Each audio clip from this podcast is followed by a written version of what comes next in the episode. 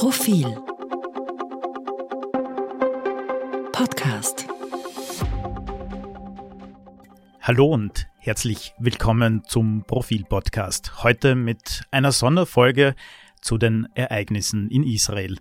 Mein Name ist Philipp Dulle und mit mir im Podcast-Studio sitzt Robert Treichler, Leiter der Außenpolitik und stellvertretender Chefredakteur. Hallo Robert. Hallo Philipp.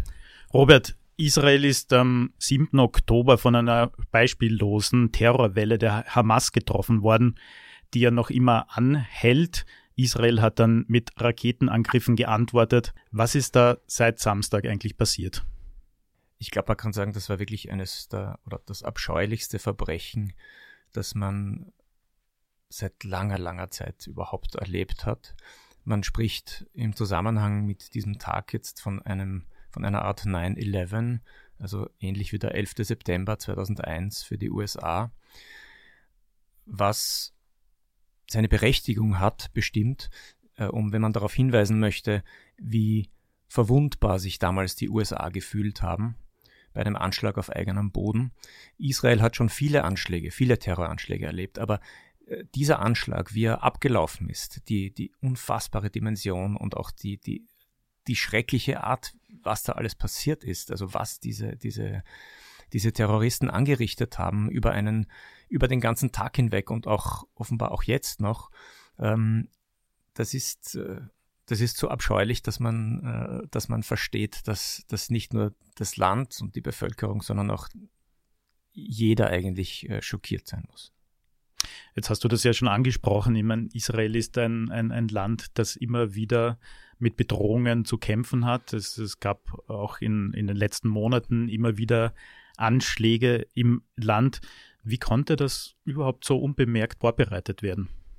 Das ist eine der großen Fragen, die jetzt noch nicht beantwortet werden kann. Aber ich glaube, allein die Frage zu stellen, ist natürlich, es wirkt immer alles ein bisschen zynisch, wenn man jetzt, wo immer noch Leute sterben, die technische Frage stellt, wie sind die über den Zaun gekommen? Aber tatsächlich ist das natürlich eine eminent wichtige Frage, denn sowas darf nie wieder passieren. Das heißt, man muss sich überlegen, wie konnte das passieren?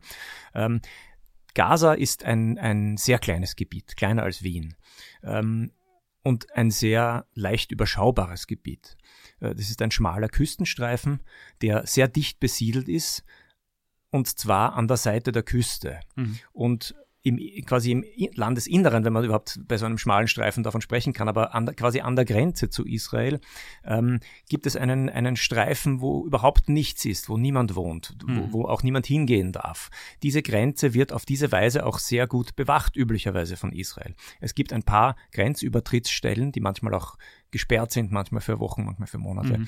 Mhm. Da wird jeder kontrolliert, der drüber muss.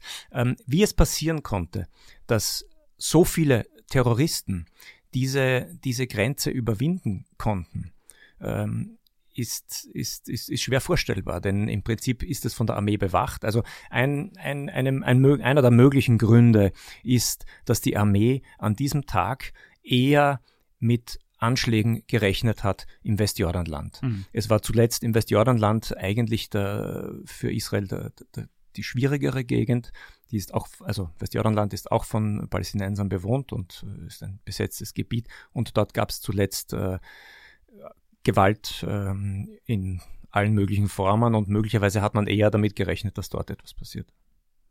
Das bringt mich zu meiner nächsten Frage: Warum ist es gerade jetzt zu diesem Anschlag gekommen? Die Hamas und vor allem ihr terroristischer Arm, die Kassam-Brigaden, schlagen zu, wenn sie können. Ich glaube, man muss nicht wesentlich weiter Gründe suchen. Wenn die das Gefühl haben, Israel ist verwundbar, dann werden die zuschlagen. Mhm. Die Frage ist, warum haben sie den Eindruck gewonnen, dass Israel verwundbar ist? Israel hatte eine schwere innenpolitische Krise. Die neue Regierung Netanyahu, die gegen Ende des vergangenen Jahres angelobt wurde, hat eine Justizreform geplant, die war höchst umstritten und hat zu Massenprotesten geführt im Land. Und ein Teil dieser Proteste hat auch darin bestanden, dass Reservisten der israelischen Streitkräfte gesagt haben, sie wollen in diesem Staat derzeit nicht dienen. Sie wollen dieser Regierung nicht dienen und gesagt haben, sie werden nicht mehr an den Übungen teilnehmen und nicht mehr ihre Funktion als Reservisten wahrnehmen. Bestimmt haben die Kassam-Brigaden, dieser terroristische Arm der Hamas, auch das Gefühl gehabt, jetzt ist der Zeitpunkt für sie günstig, um einen Angriff durchzuführen.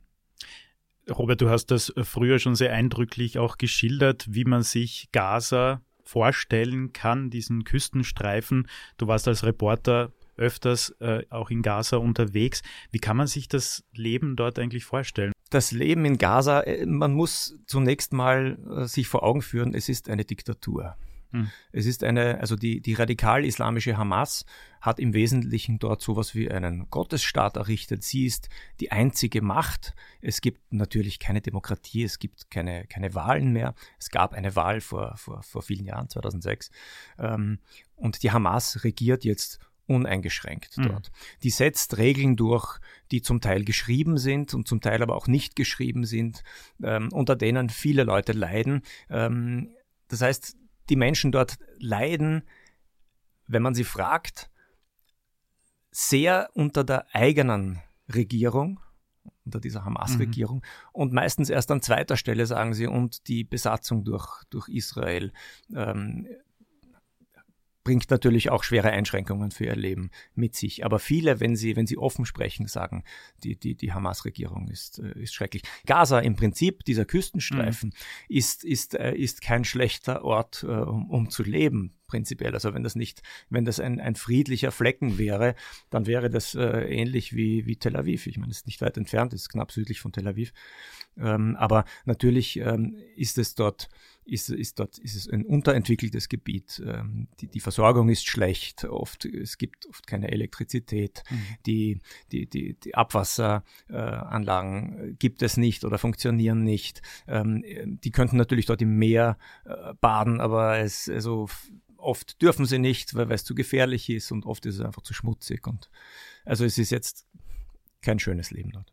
Wenn man grundsätzlich davon ausgehen kann, dass die meisten Menschen auch in Gaza einfach friedlich leben wollen, wie konnten überhaupt so viele Terroristen rekrutiert werden? Gaza hat eine eigene Geschichte, die anders verlaufen ist als die des Westjordanlandes, obwohl es auch dort terroristische Organisationen gab. In Gaza jetzt spielt vor allem das eine Rolle, dass die Hamas das einfach wirklich im Griff hat. Und dass dort neben der Propaganda auch natürlich Druck ausgeübt wird, dass man sich den Kassam-Brigaden anschließt, dass ein Fanatismus, ein fanatisches Klima herrscht, dem sich bestimmt viele Leute relativ schwer entziehen können. Und so rekrutiert die Hamas natürlich, wen sie kann für diese Einsätze. Das waren in vergangenen Jahren und Jahrzehnten waren das vor allem Selbstmordattentäter. Diese Strategie haben sie irgendwann mal aufgegeben oder aufgeben müssen, weil Israel sich dagegen relativ gut geschützt hat. Und lange Zeit war dann die Strategie, Raketen zu schießen. Das haben sie ja jetzt wieder gemacht. Genau, ja. Aber jetzt haben sie das eben ergänzt durch diesen schrecklichen Angriff mit bewaffneten Leuten, die nach Israel eingedrungen sind. Das wäre meine nächste Frage, weil auf der einen Seite hat das wie ein terroristischer Akt gewirkt, auf der anderen Seite aber wie ein militärischer Schlag. War das eine bewusste Doppelstrategie der Hamas? Die Hamas versucht so brutal zuzuschlagen, wie sie es vermag. Raketen zu schießen, das hat sie über lange Zeit gemacht. Israel hat sich darauf eingestellt, hat mit dem Iron Dome, mit dieser Raketenabwehr, ein relativ gutes System entwickelt, das viele Raketen abfängt. Wenn zu viele Raketen abgeschossen werden, offenbar nicht alle Raketen abfängt. Aber zusätzlich dann gleichzeitig noch diesen Angriff zu machen, das war natürlich das Entsetzliche an diesem Tag. Kann die Hamas mit diesem Terror jetzt eigentlich irgendwas erreichen? Die Logik der Hamas ist eine perverse, muss man sagen. Die Hamas kann Israel militärisch natürlich niemals gefährden. Israel hat eine Hightech-Armee, eine starke Armee, die stärkste Armee in diesem Teil der Welt. Die Hamas kann für kurze Zeit mit Terror viele Menschen töten und verletzen. Das haben wir gesehen. Das Ganze führt de facto ins Nichts. Die Hamas weiß, dass der Gegenschlag Israels enorm sein wird und möglicherweise hofft oder hoffen die Anführer der Hamas, dass sich befreundete Staaten und deren Armeen ihnen anschließen in diesem Moment. Mhm. Das Ganze ist natürlich völlig unrealistisch. Aber in der Gedankenwelt der Hamas-Führung ist das große Ziel, Israel zu vernichten, so zentral, dass Logik nicht die größte Stärke ist. Jetzt du hast das schon erwähnt, Israel hat natürlich schon zurückgeschlagen auch. Was bedeutet das eigentlich für die Zivilbevölkerung auch in Gaza? Man muss zur derzeitigen Lage mal sagen, die gute Nachricht ist, dass Israel gemeldet hat, dass die Dörfer und also die Gegend um den Gazastreifen, also auf israelischer Seite, im Wesentlichen geklärt wurde, dass es dort keine besetzten Dörfer oder Stützpunkte mehr gibt. Also die sind im Wesentlichen ausgeräumt. Es könnten noch einzelne Terroristen unterwegs sein, aber im Wesentlichen hat die israelische Armee jetzt wieder die Kontrolle. Das ist die gute Nachricht.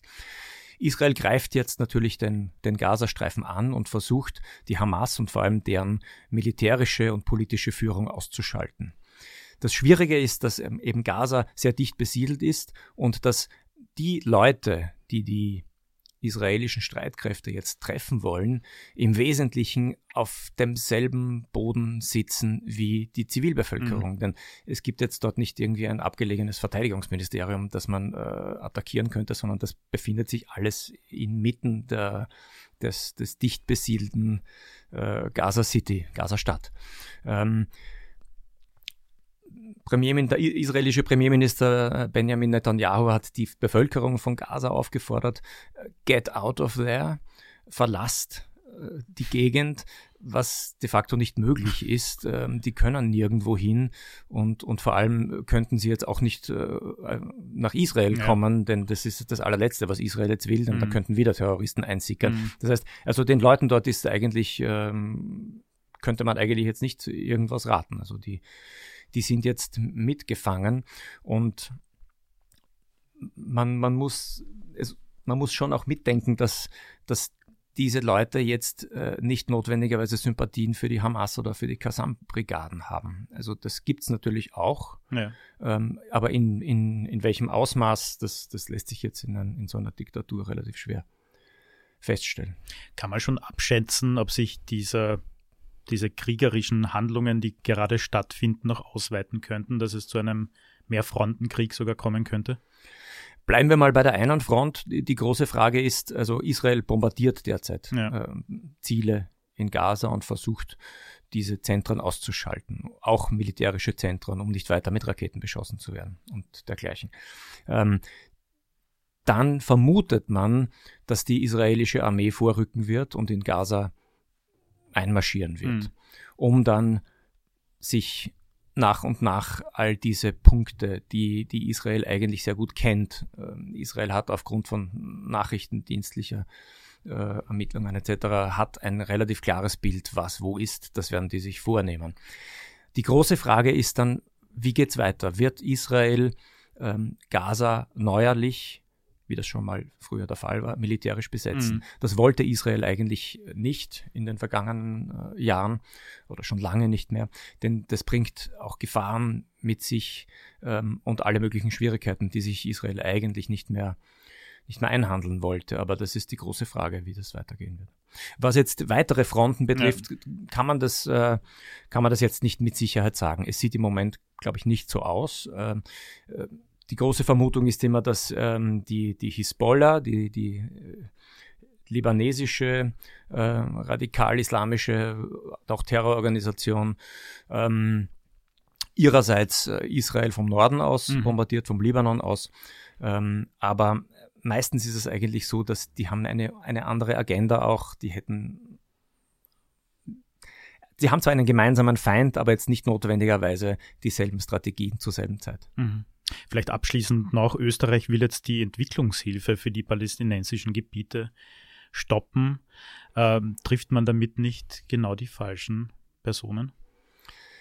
Es gibt seit langer Zeit den Vorwurf oder die Vermutung, dass Geld, das nach Gaza kommt, Geld aus der EU, Geld aus den USA, Geld von einzelnen Staaten der EU, am Ende dazu benutzt wird, um die Hamas in Gaza zu finanzieren, um schlimmstenfalls auch den Terror zu finanzieren. Alle diese Staaten haben selbstverständlich überhaupt kein Interesse daran und versuchen seit Jahren, alle Filter und alle Kontrollmechanismen zu verfeinern, damit genau das nicht passiert. Mir ist aktuell jetzt nicht bekannt, dass es tatsächliche Belege dafür gäbe, dass da etwas passiert. Ich glaube, diese Reaktion ist jetzt mal, man will politisch zeigen, wir werden jetzt alles auf den Prüfstand stellen und wir wollen uns nicht auch nur den leisesten Zweifel dabei erlauben, dass womöglich Geld in diese grauenvolle Organisation fließen könnte. Tatsächlich, was diese Staaten und die EU und etc., USAID machen, ist, die haben dort eigene Projekte, das sind Schulen, das sind Krankenhäuser, das sind Wasseraufbereitungsprojekte, Berufsbildung etc., alles absolut gute Dinge, die dort finanzieren. Die Möglichkeit wäre, dass ein Teil des Geldes irgendwie abfließt, dass dort Leute mit profitieren, die in Wahrheit andere Interessen haben. Aber das ist alles eigentlich sehr vage. Mhm. Lieber Robert, vielen Dank für deine Analyse. Es gibt von dir auch schon einen Text, den man auf profil.at nachlesen kann. Wir werden Sie, liebe Hörerinnen, liebe Hörer, weiter natürlich informieren. Und ja, vielen Dank, Robert, dir. Danke, Philipp. Mehr zum Thema auf profil.at.